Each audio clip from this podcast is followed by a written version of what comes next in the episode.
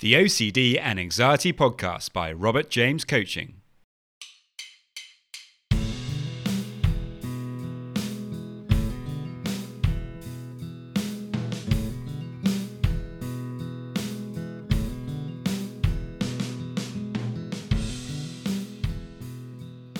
Hello, and welcome to the OCD and Anxiety Podcast, where we explore how to have a more positive relationship with anxiety disorders taking back control so that you can start living the life you choose and not the one chosen by your fears.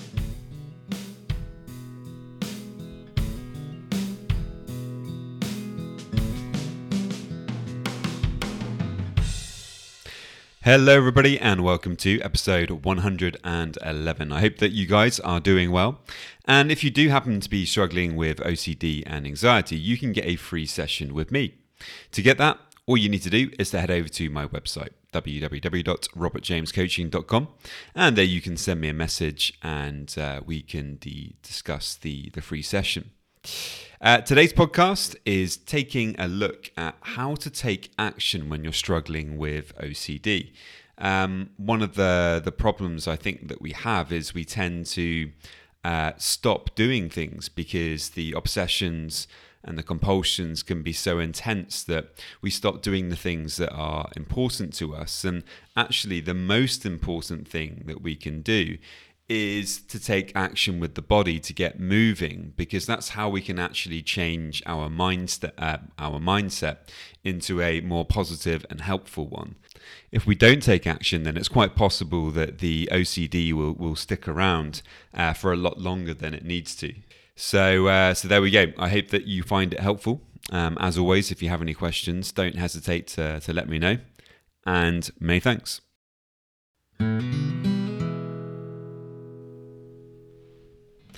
Inertia can be described in, in two different ways. Um, the first, a noun, a tendency to do nothing or to remain unchanged.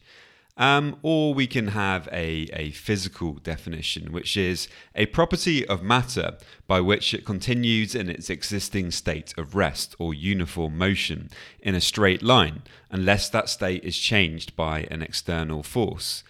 And actually, I prefer this latter definition because I think um, part of the problem with OCD is that we stay in this straight line. We keep on, it's not that we're not doing anything. You know, we don't remain completely unchanged. What we try to do is to take action, but obviously the action that we're taking is the same thing. It's uniform motion. We keep doing the same thing over and over, um, kind of expecting to get different results. Um, but of course we don't because all we're doing is performing compulsions, which which keeps us stuck. Um, you know, and it's uh, isn't this uh, actually used as a way to describe um, madness sometimes? That if you just uh, continue to do the same thing despite getting the same results, um, it really doesn't help you that much in the long run. And so we need to be able to to to find different ways and solutions to to overcome this.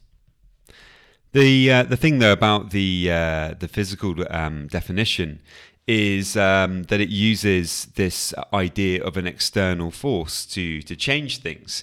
And um, actually, with OCD, this this isn't true. Um, you know, the the force that we have to change uh, things comes from within. Uh, take the example of the person who has to repeatedly uh, return home to make sure that they've definitely turned off the uh, the stove um, or the cooker this is uh, a situation where you know you have a choice. You ultimately always have that power to to either do the same thing to to rest in a uniform motion or to take action and to do something different. And so often we feel like we don't have that power like we don't have that choice. And this is a big part of the issue when we truly understand that we are the ones with the power. We are not um, a victim of the OCD um, that we can choose what uh, we're going to do and we can choose to respond to it. Um, then we begin to, to recognize that we can take some alternative action, um, that we don't have to go back. We've already gone back four or five times. It's not going to help us anymore. Um, and, and we begin to recognize that we can actually do that, despite the fact that, of course, um, in that situation, you're going to be really struggling. You're going to really want to go back and just check that oven one more time. But, you know, if you can truly recognize that this isn't helping you, and uh, that in fact you're kind of stuck in uh, a form of inertia, um, then you can you can choose to, to do something else. And I want to uh, I want to read you something that that I wrote um, about this and about how uh, the Wim Hof method has really helped me with um, overcoming inertia and um, and actually taking action and making some some pretty big changes in my life. And so I wanted to to share this with you. Inertia. What on earth is that? Um, what I'm talking about more specifically here is uh, the cold exposure component of uh, the Wim Hof method, uh, because that was really helpful um, for me in learning to to make positive change. Um, however, you know you don't have to do the Wim Hof method to to to to get similar changes. It's about committing to something. Uh, in order to do things differently, but um, hopefully this will help you with understanding what I'm uh, what I'm talking about. For me, having struggled with anxiety virtually all my life, I saw the cold exposure component as an opportunity to overcome fear. Perhaps the most important thing I've learned over the years is to move towards discomfort, and the cold certainly offers that. I started with cold showers and then progressed slowly to ice baths. I started heading to the Pyrenees on my weekends to practice in rivers and lakes, and this is where I started to deepen my understanding of the practice, but making sure that I was doing so in a safe way. Always going with other people and gradually uh, exposing myself to the cold. For years, I've been playing with the concept of acceptance and found it to be like a spectrum. Some days I was able to do it more than others. Despite reading so many books on a topic, there's a big difference between intellectually understanding something and actually experiencing it. The discomfort of the cold provides an incredible opportunity to learn experientially about acceptance. It firmly reminds you that discomfort is a normal part of life, a part of your nature, and to approach rather than avoid it. When in the cold waters of the river, I would repeatedly feel quite intense pain in my hands and feet.